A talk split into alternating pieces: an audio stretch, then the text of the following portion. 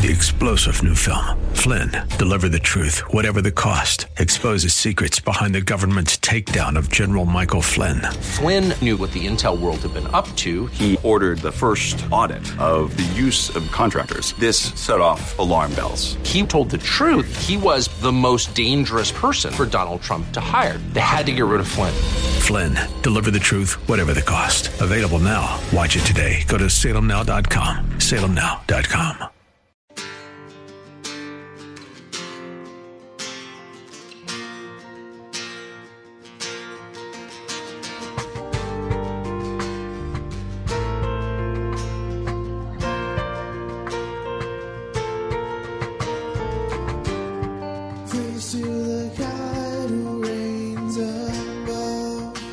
Hello, and welcome to In the Word, a ministry of Calvary Chapel of Orlando. We hope that God speaks to you today as we continue our study verse by verse, chapter by chapter through the Bible with Senior Pastor Will Ramirez. Today, as we continue our study in the book of 1 Samuel, Saul's heart is troubled without God's Spirit, but he finds a little solace as David comes and plays his harp. We'll pick it up in 1 Samuel chapter 16 verse 14. The title of the message is A Troubled Heart.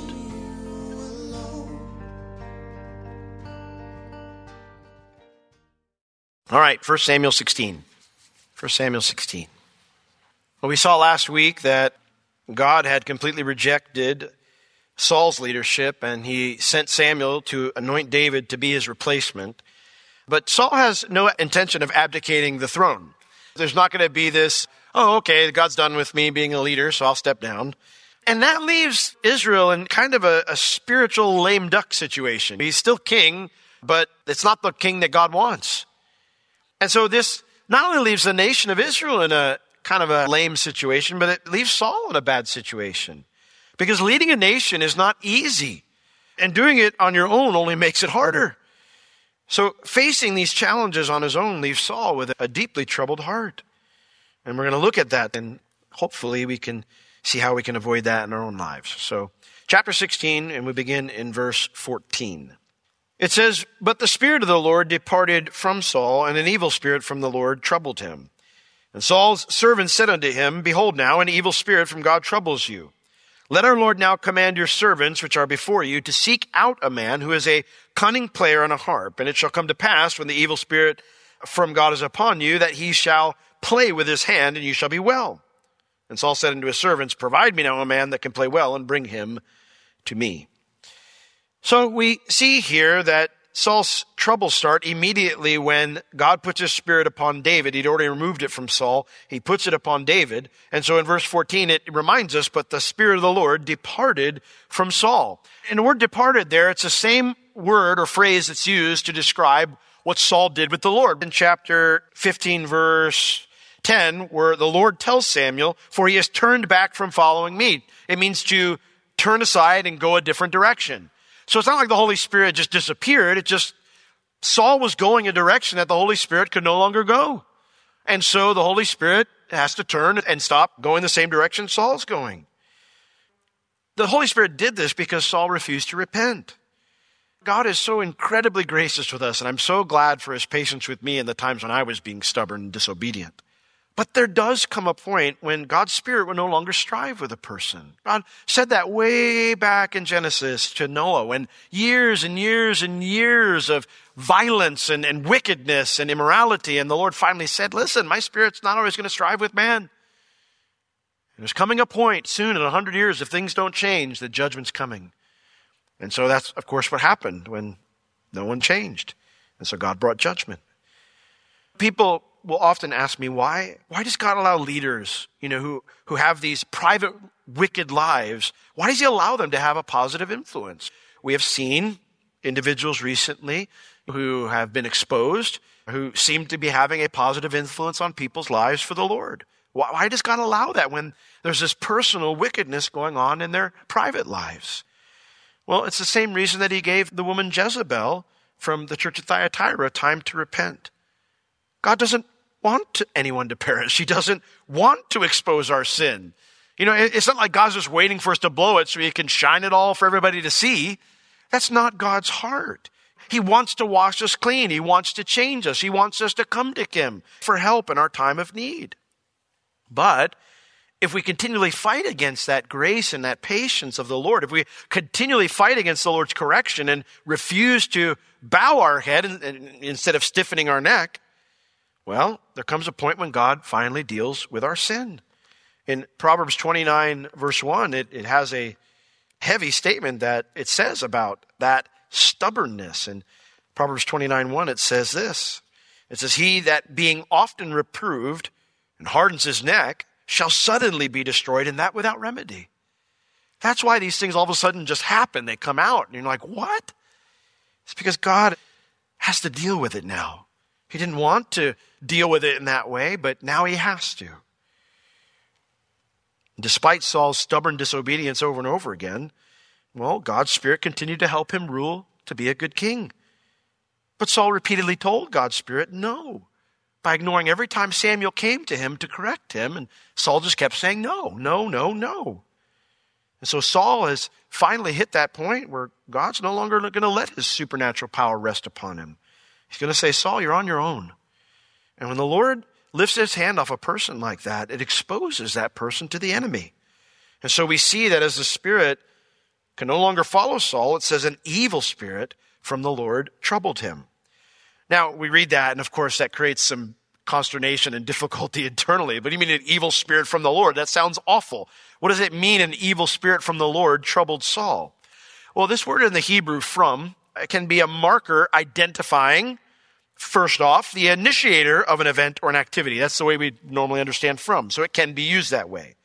But it can also be a marker identifying why an event or an activity happened, which is how we would normally use the word because. And so what we would say here is more appropriate since other scripture declares that God is not the author of evil. For example, and uh, there's numerous places, but you know, the most obvious one is in James chapter 1 where James just clearly comes out and tells us in verse 13, let no man say when he is tempted, I am tempted by God, for God cannot be tempted with evil, neither does he tempt any man. But every man is tempted when he's drawn away of his own lust and enticed. It explains in verse 17 that if something that comes from God, it says every good gift and every perfect gift is from above and it comes down from the Father of lights. And he doesn't alter that. It says with whom is no variableness, neither shadow of turning. God does not have an alternate personality that takes over if we upset him too much. He is who he is and he's faithful to it to the very end.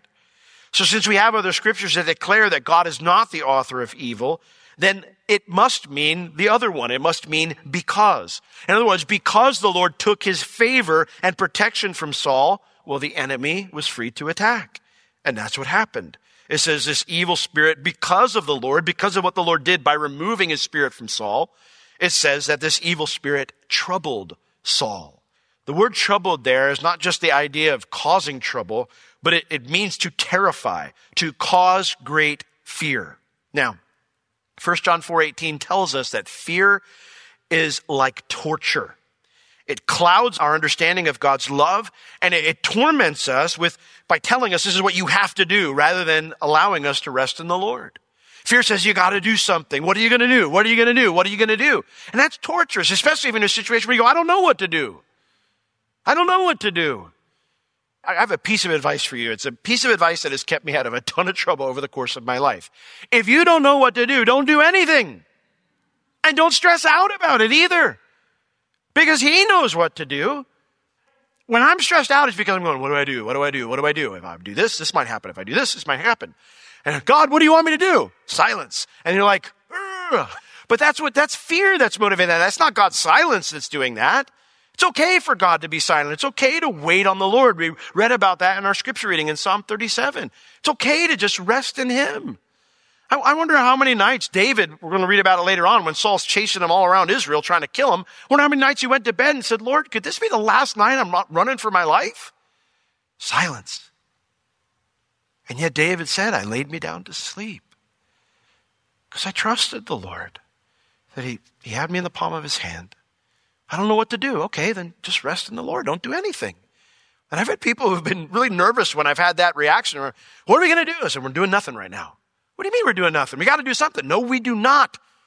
We're going to wait on the Lord. And we're going to do nothing. I'm uncomfortable with that. That's okay. That's okay. Just lay that uncomfortableness at the Lord's feet because He's not. He's perfectly in rest, knows exactly what He's going to do. So, this fear, this, this terrifying feeling that this spirit was bringing upon him, this demon was bringing upon him, was torturing Saul. And you know, that's what you trade for when you, when you decide to reject God's word. You know, trust in the Lord with all your heart and lean not on your own understanding, and He'll what? You know, He'll direct your paths or literally make your path straight.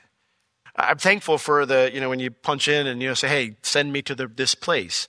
And I'm extremely thankful for, for that, you know, these tools that say, you know, turn right and, you know, 2,000 feet or turn right at the next exit. And it's really cool. I've got this little phone that like beeps at me and, or little phone, this little watch here that beeps at me. And while I'm driving, I don't have to look at anything. It just beeps at me and I know I'm supposed to do something soon. But have you ever had one of those times when it's confused? Like, you know, like it's, it's telling you to go somewhere and then you do it and then all of a sudden it's like, oh, rerouting. And you're like, what do you mean rerouting? I did what you told me to do. It's in, incredibly unnerving because now the path's no longer straight. In fact, now you're driving, you're going, I don't know where I'm going. Trusting in the Lord will never be like that. Even if you don't get the update saying, turn left in four days.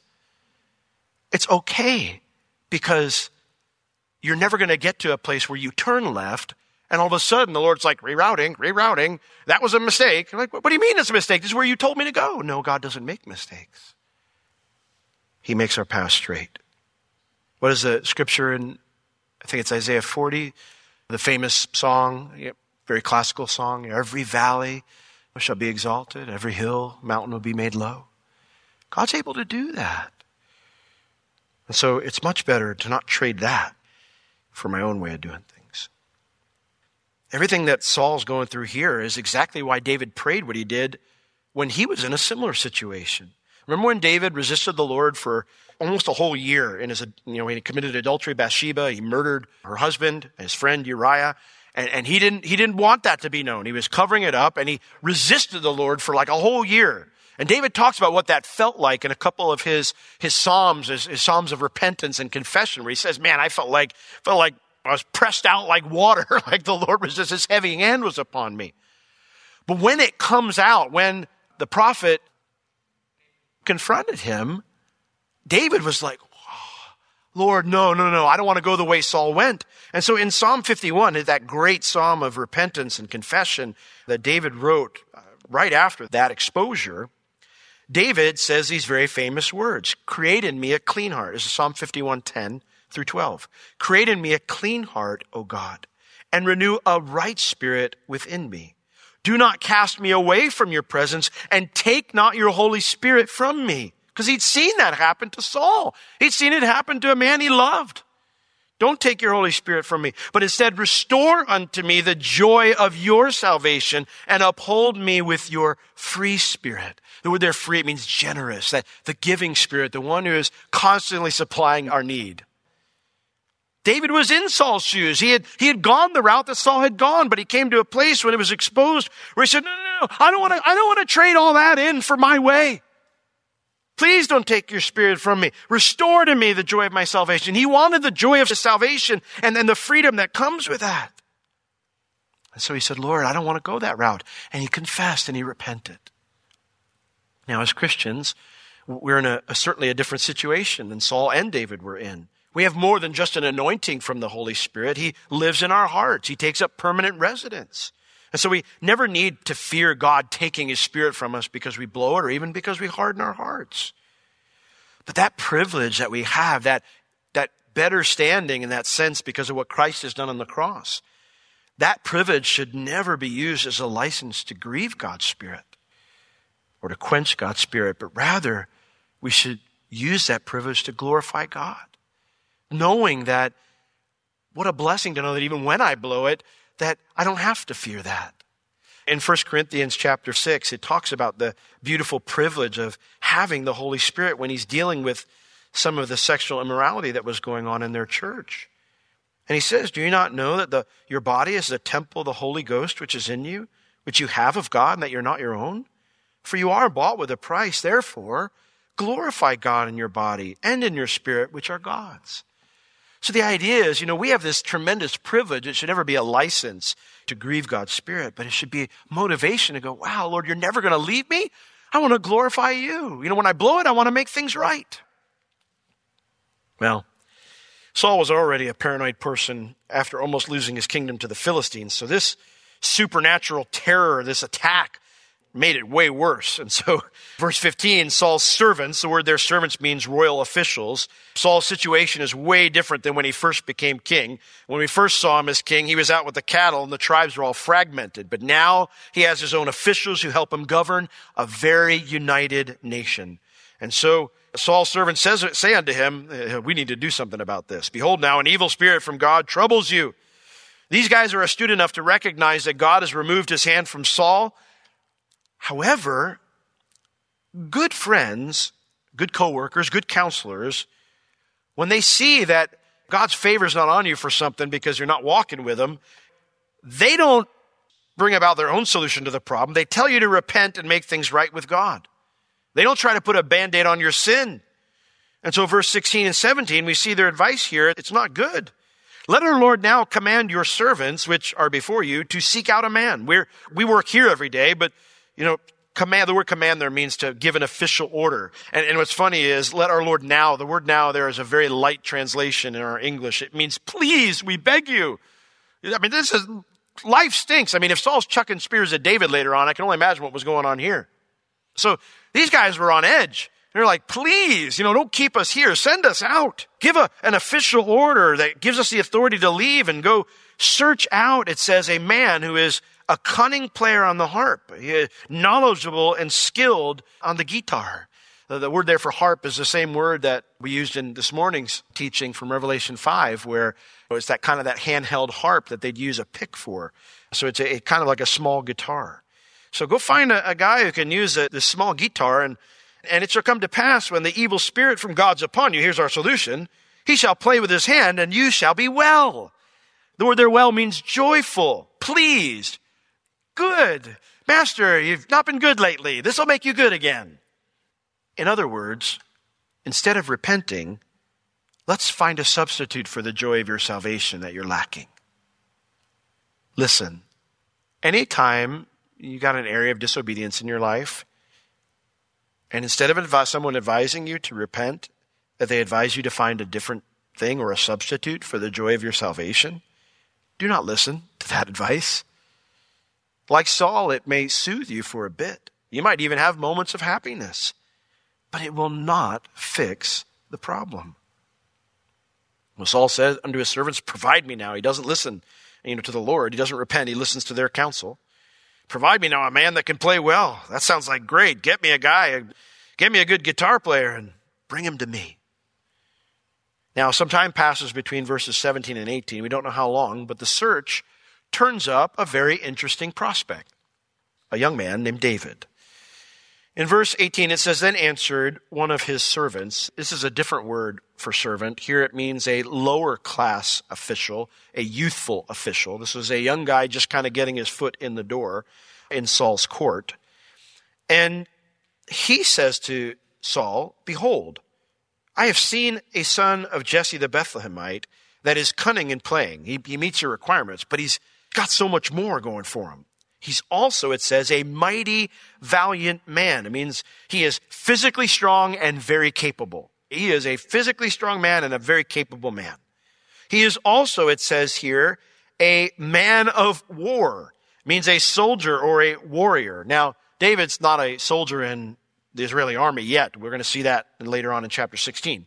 But chapter 16 will also explain why this official had this opinion of David, because David he had had a pretty interesting life as a shepherd with many warrior like deeds that he's going to explain to Saul why he's qualified to go fight Goliath. So he says, Yeah, I heard the stories that David told me, and, and he's a man of war. He's prudent in matters. That means he speaks well and not out of place. Some people speak well, but their timing is awful, or their awareness of the setting they're in lacks wisdom, right? They're good speakers and they say stuff, and you're like, oh, you didn't just say that out loud, did you?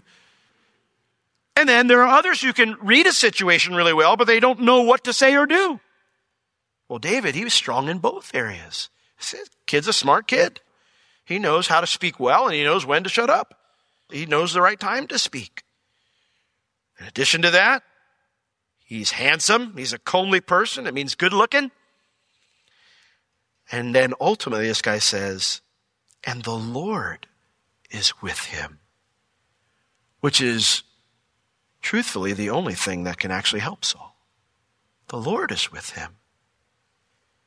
And so, wherefore, I, I like this guy. This young, I don't know who he is, he's, but he's not one of the bigwigs who suggested this idea to Saul. Those who suggested this plan to Saul, they were looking for someone that fit their idea of a solution. But this guy was open to someone who followed the Lord. And so, what's so cool about this is we see the hand of God working despite the plans of man, right? Saul saying, I'm not moving. These guys are saying, it's okay, you don't need to repent. We'll find a substitute for the joy of your salvation. And God's going, try as you want. I'm still going to do my thing. And so, David, the very man that Samuel anointed, that God picked to be Saul's successor, is the one chosen by this younger guy. This younger guy who was open to someone who, you know, the Lord was with him. And so, verse 19, wherefore Saul sent messengers unto Jesse and said, Send me David your son, which is with the sheep. Uh, apparently, you know, he'd asked, Well, how do you know he's a man of war? He sounds like he's not one of my soldiers. And the guy explained, was a shepherd. And let me tell you some stories. But Saul said to Jesse, Send me to your David your son, which is with the sheep. And so Jesse took a donkey laden with bread and a bottle of wine and a kid, a goat, and sent them by David his son unto Saul. And so David, it says, came to Saul and stood before him, and he, Saul, loved him, David, greatly. And he, David, became his armor bearer. So Jesse, David's dad, sends David to Saul. He answers the summons, but he sends him with a gift. And that's to show his favorable response to Saul. I'm, I'm good with this. This is a great idea.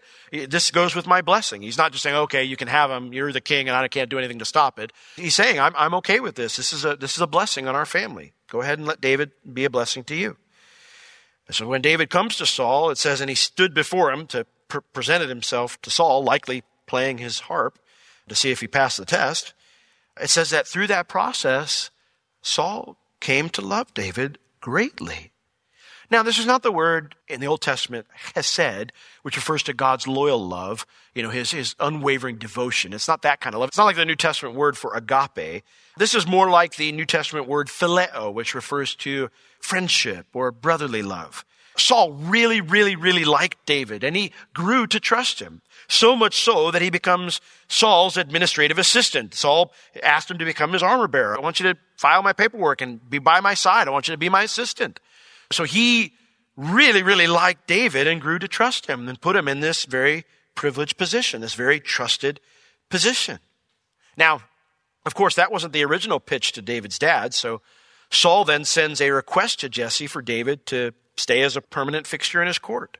So verse 22, Saul sent to Jesse saying, Let David, I pray you, stand before me. The idea here is of permanence, uh, not just a temporary thing, but I want him in my court. For he has found favor in my sight. I like him a lot.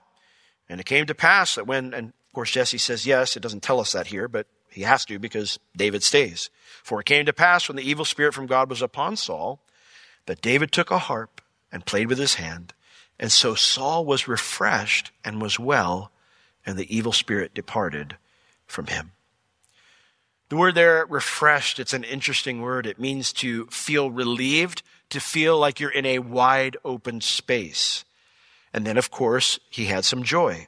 He was pleased. He was doing better. Now, fear, of course, makes us feel cornered, right? I mean, it's the very opposite of feeling in a wide open space. It feels like the walls are closing in. It feels like, it makes us feel cornered. It makes us feel like we have little or no options. And that often produces panic and, and anxiety, kind of like an emotional claustrophobia. You know, you ever been in a place where you're just like, oh, I can't, I feel like I can't breathe. Well, this is kind of like an emotional I can't breathe.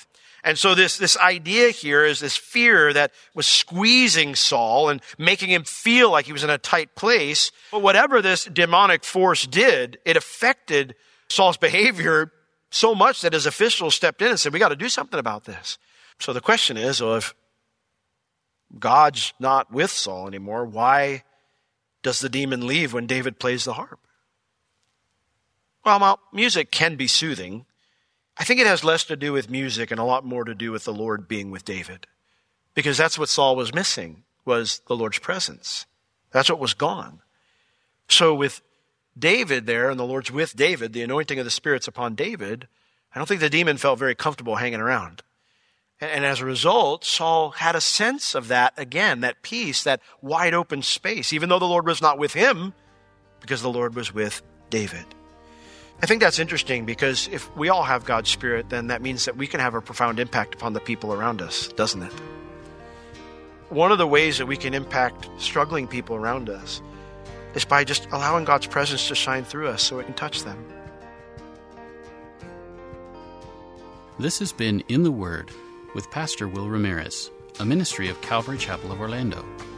You can listen to all of Pastor Will's sermons and find other valuable resources online at www.calvarychapelorlando.com or on the Calvary Chapel Orlando app, available on iTunes and Google Play. If you have any spiritual or physical needs, please contact us. We would love to pray for you and assist you in any way we can.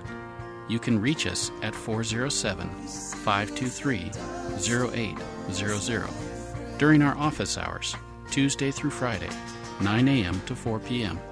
Thank you for joining us today. We will see you next time as we continue to learn, walk, and live in the Word.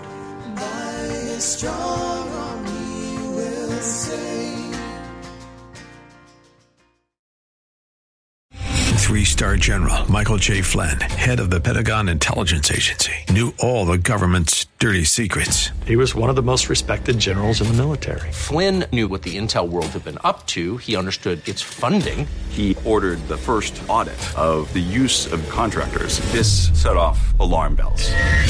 The explosive new documentary, Flynn, Deliver the Truth, Whatever the Cost, uncovers the facts behind this scandal. Flynn told the truth. He was the most dangerous person for Donald Trump to hire. I find out the worst enemy that I'm going to face in my life is right here in America. They took my assessment and they wanted me to change it. And I was like, I'm not changing it. They had to get rid of Flynn. With in depth interviews, archival footage, and never before seen personal records of the man behind the headlines. I just felt like I was drowning. Flynn, deliver the truth, whatever the cost. Available now. Watch it today. Go to salemnow.com. Salemnow.com.